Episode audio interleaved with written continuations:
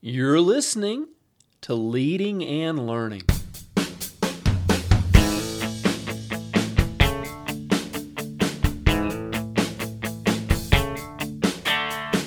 This is the place where we talk about practical leadership, theology, fitness, how to create winning habits, and so much more. My name's David Spell, and I'm a retired police officer, a pastor, a New Testament scholar, and a leadership coach. My goal on leading and learning is to help you live your best life. Thanks so much for joining us today.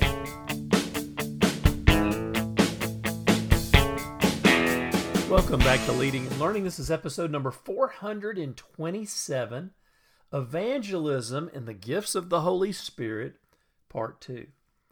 So last week we, we started discussing how uh, the gifts of the Holy Spirit uh, are wonderful tools for us to use in the area of evangelism. I think sometimes, uh, depending on what your church tradition is, it's very easy to think that uh, you know God doesn't intend to use these gifts today, or they're only supposed to be used inside the four walls of the church. But I I think that's um, uh, not even remotely true because we see Jesus operating in these spiritual gifts. We see Peter, we see Paul, we see the other apostles operating in them, and I think they're uh, very important for us as well today.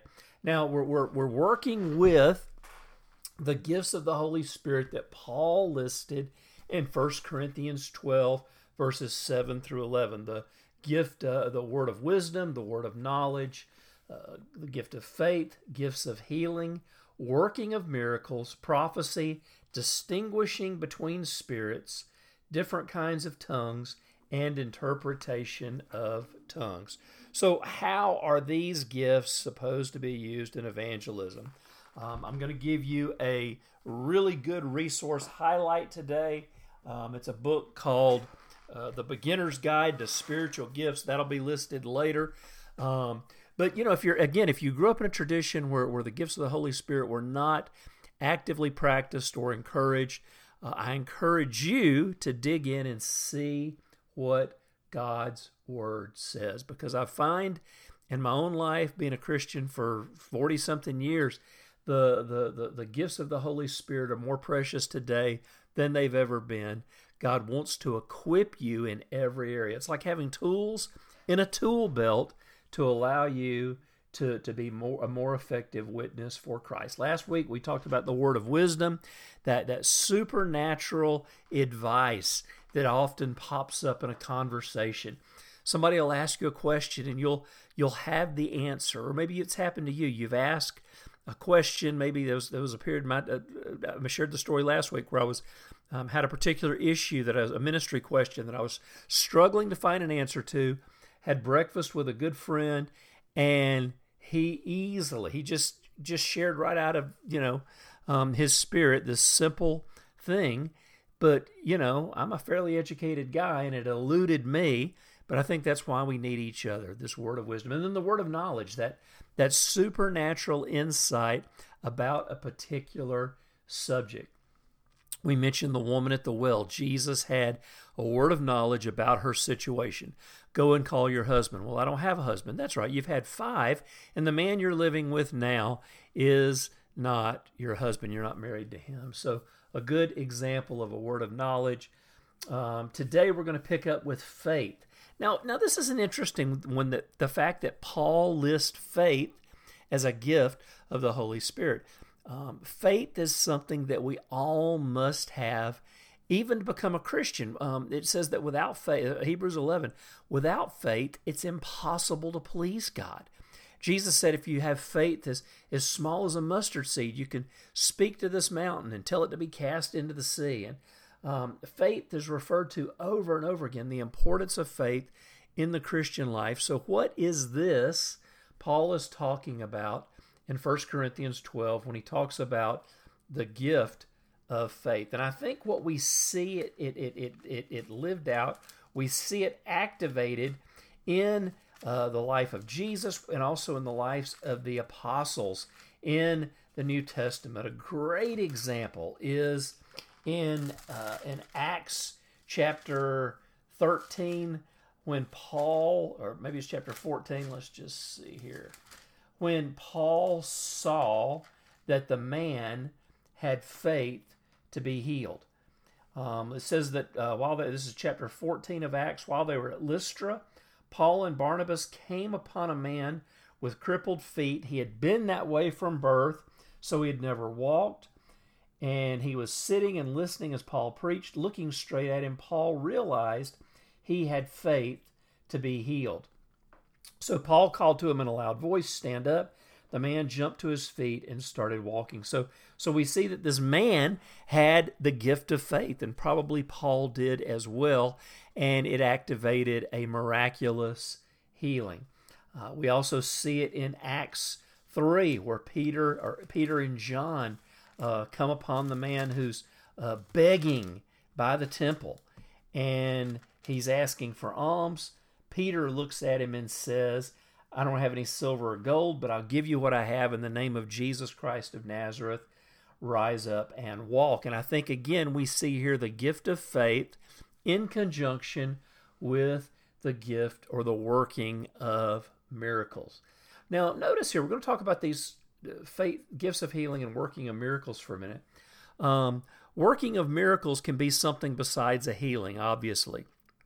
We saw Jesus with the uh, uh, nature miracles, calming the storm, walking on the sea. Um, I don't advise you to try that unless God's really spoken to you, but but that was a miracle. It was it was a miracle that Jesus worked. And I think sometimes when we think about working, we think about miracles, we think about God doing it all. But I think it's fascinating that Paul says that the miracles are worked. It's a working of miracles. And I think there's a, a place for us to participate with God, with the Holy Spirit, in seeing this miracle worked. Maybe it's praying over and over again. Maybe it's it's taking an action step. Uh, maybe it's believing that we've received uh, what we've prayed for. But there's there's something where we're involved. But I think when we when we throw out the, the throw in the uh, the gift of faith here, it's this thing that's as simple as knowing that it's going to happen. There have been a few times in my life when I've 100% known that something was going to happen. Uh, recently, I prayed for somebody. They asked me to pray for them for healing and and I knew as soon as I laid hands on them they were going to be healed. That doesn't happen very often to me. Maybe it happens a lot to you. It doesn't happen that often to me. But I knew that as soon as I laid hands on them, they were going to be healed. And sure enough, um, the young woman broke down and started crying and said, "The pain is gone. As soon as you touched me, the pain left."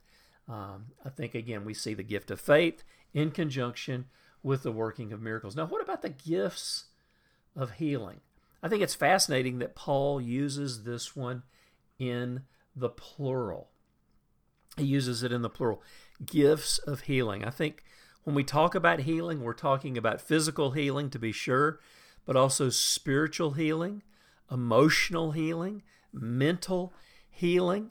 Um, there's different types of healing, and the very word healing implies a process. A miracle implies something instantaneous. Um, in fact, in the Greek, when we look at the, the miracles, it's it's it's as if God focuses His power through a magnifying glass. It's that that kind of tense in the verb there that that God is focusing His power on a particular situation, and the result is a miracle. But with healing, sometimes God speeds the process up. Sometimes, another example from the life of Jesus was the paralyzed man who was let down through the roof. Jesus didn't heal him right away. The first thing Jesus did was he said, My son, your sins are forgiven. In his case, he needed to be forgiven before he needed to be healed. He needed spiritual healing before he could receive physical healing. And, and how many people in our world today needs spiritual, emotional, mental, and physical healing. So sometimes it's a process. Um, again, a miracle can be instantaneous. Um, but you know, people with with with healing, um, it, it, it may actually take longer with that gift of healing. Um, I was visiting with a, a pastor in Brazil. A good friend of mine had had a massive stroke and almost died, and uh, in, in in Chile. And I was visiting with them uh, right after he had the stroke. I actually tried to cancel the trip after he'd had the stroke because I knew the last thing they needed was to have to worry about taking me anywhere, picking me up, getting, you know, helping me, looking out for a foreigner because they, they feel that sense of hospitality. So I tried to cancel and they said, no, no, please come. And so I said, I'll come on the condition that we can pray for him every day. So for an entire week, every single day, we went to the hospital. His wife took me to the hospital and and it didn't matter who was in the hospital room we would lay hands on him and pray for him every single day completely paralyzed on his left side um, listless. You can tell just feeling terrible depressed. Am i going to get out of this? What's going to happen? This is a young man like less than 40 years old. But on like the sixth day of me laying hands on him every single day not just me but the others we're all laying hands on him and praying for him by the sixth day, he was able to start moving his foot and wiggling his toes. By the seventh day, it had increased even more, and then I had to leave, and they kept me uh, in the loop. And now he is completely healed and restored. Listen, that's nothing I did. I'm just I'm just there praying for him.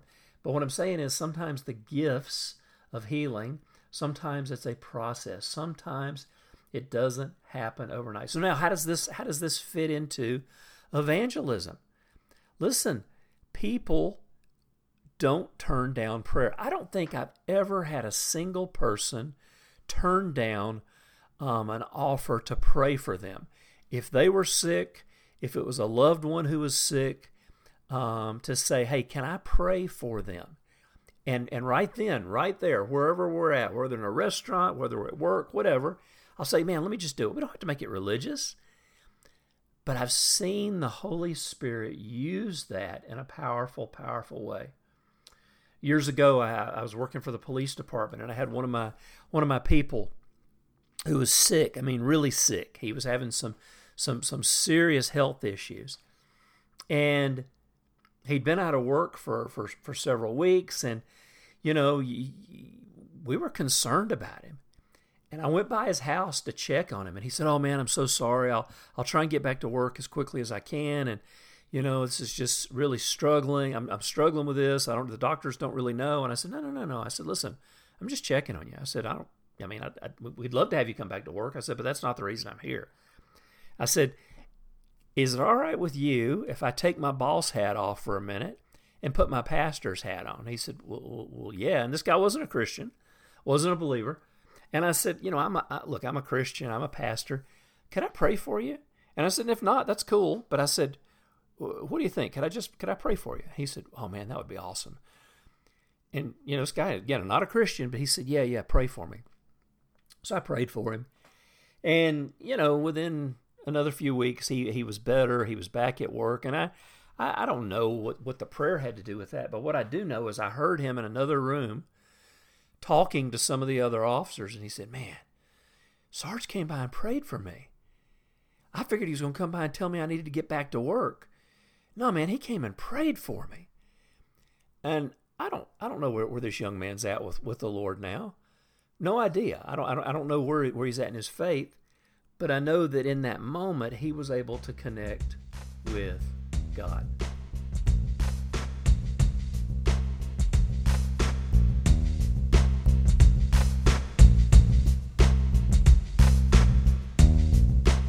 Well, don't go away. We will be right back let you know this episode of Leading and Learning is brought to you by two resource highlights. The first one is The Beginner's Guide to Spiritual Gifts by Pastor Sam Storms. Pastor Sam was a cessationist. He he was in a denomination that did not believe in the gifts of the Holy Spirit. He believed they had died out with the apostles um, in the New Testament, and he did not believe they were for today, but he had an experience with the Holy Spirit himself, and now he is actively um, using the gifts of the Holy Spirit in his ministry to see many people's lives touched. So this is a great book. It's the beginner's guide. I mean, it's a uh, just a simple, easy to read, but very very helpful book on the gifts of the Holy Spirit. And then the second resource highlight is my book, New Testament Snapshots. New Testament Snapshots is a look at 12 of the lesser known characters in the New Testament who um, they may not get as much press as Jesus and Paul and Peter and John, but they have a very, very important part to play. So, New Testament snapshots, check it out. You click on the link on Amazon, read a little bit for free. I know you will love it.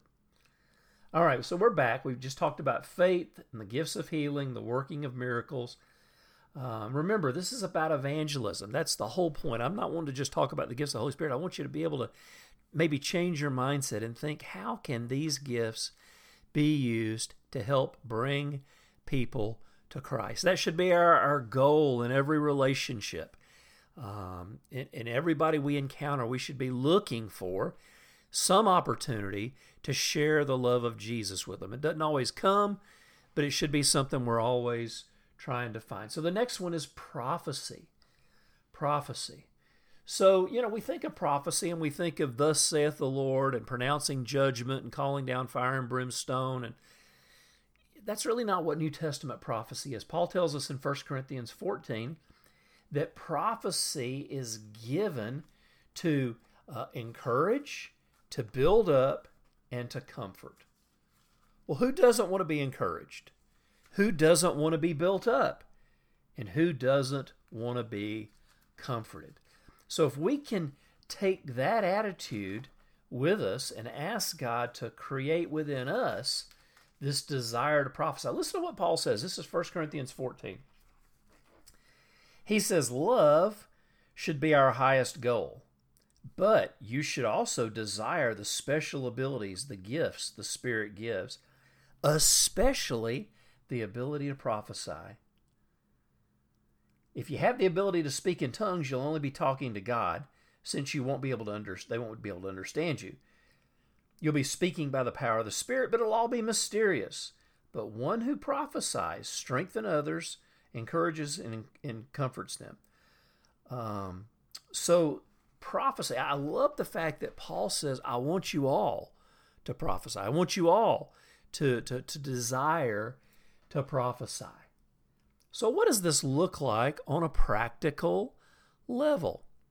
You know, one of the things I've found is so lacking in the world is a spirit of encouragement. What would it look like if you became the most encouraging person in your office? What would it look like if you became the most encouraging person in your family or in your school or in your neighborhood? You know, what I find is encouragement is the, the building block of prophecy. And when I look for opportunities to encourage, when I look for opportunities to build up, and when I look for opportunities to comfort, I'm starting to get closer to understanding what it means to prophesy. You know, an interesting one that I see in the life of Jesus is when he was calling his disciples. You know, in one case, he he called this guy named Simon, and he said, um, Simon, who, who eventually was, was Peter, but but Peter even comes from the nickname Jesus gave him. He said, you know, your name is Simon, but I'm going to call you the Rock, Petros, Peter. Because upon this rock, he says later, I'm going to build my church. Well, you know, at the time, I don't think we would say that Peter was that rock. He was big, he was brash, he was also quick to stick his foot in his mouth like I am sometimes. He was he was wishy-washy sometimes. Um, he didn't really know what was going on all the time. And yet Jesus saw in him the personality he saw the seed of who the man was going to become. So Jesus said, You are named Peter. I'm going to name you Peter. I'm going to name you Petros. You are going to be the rock. Um, your faith is going to be the rock on which I build. Another place, Jesus is calling um, uh, Nathaniel. Philip goes and gets Nathaniel, and he brings him. And and Nathaniel was an interesting guy. Philip goes to Nathaniel. This is in John chapter one. He says, "Hey, I, I found the Messiah." He says the guy Moses spoke about. He's his name is Jesus, the son of Joseph from Nazareth. Well, evidently Nazareth was was the you know not a good part of town because Nathaniel said, "Nazareth, can anything good come out of Nazareth?" Philip says, "Come and see for yourself." Well, this is interesting because as they approached Jesus, Jesus looked at Nathanael, a man he had never met before, and he said, Ah, here is a genuine son of Israel, a man of complete integrity. And Nathaniel asked the question that most of us would ask How do you know about me? I'm sure he was thinking, Well, that's a nice thing to say, a man of complete integrity. Wow, what a what a nice, what an encouraging thing to say. And Jesus, he said, Well, how do you know about me? And then Jesus replied, I, I could see you under the fig tree before Philip found you. Philip exclaimed, Rabbi, you're the Son of God, the King of Israel. And Jesus asked him, Do you believe this because I just told you I'd seen you under a fig tree? You're going to see greater things than this. I tell you the truth, you'll see the heavens opened and the angels of God going up and down on the Son of Man, the one who is the stairway between heaven and earth. So again, you see Jesus prophesying this young man's future. He prophesies he's a man of integrity. And essentially, what Jesus is saying here is, I know what you were thinking about. Because Jesus says, Hey, you're going to see the angels of God ascending and descending on me. And it's very obvious that, that Philip or Nathaniel was, was probably contemplating Jacob's encounter with God. Um, all, all the scholars who study this passage say that's had to be what, what he was talking about. Uh, Nathaniel's probably sitting under a fig tree, meditating on this passage of Scripture on Jacob. And, and maybe even the question was why would God use someone like Jacob, a deceiver, uh, really not a good person at this point in his life? And so what happens is Jesus now sees Nathaniel and he says, Ah, here's somebody. There's no Jacob in you. There's no there's no deception in you. It's a it's a man full of integrity. So again, this prophecy um, is a powerful, powerful thing, and Nathaniel became one of Jesus's followers. Now I'm going to go ahead and stop here. We've still got um, three more gifts to talk about. Uh, we've got distinguishing between spirits. This is a very interesting spiritual gift. Tongues and interpretation of tongues. We will be talking about those next week. But I want to encourage you if, if, if, if, this idea of looking at spiritual gifts and trying to decide how you can use them in your life to bring people to Christ is a new concept for you, get into God's Word. Pray through this because God has equipped you to be a witness. That is, that is the, the, the mission that the Holy Spirit has anointed you for. But He's given you tools, He's given you gifts, He's given you uh, supernatural talents and abilities to bring this to pass. So get into the scripture, read, study, check out Sam Storms' book. I know it will help you. Well, friends, thanks for being with me. We will see you next week on Leading and Learning.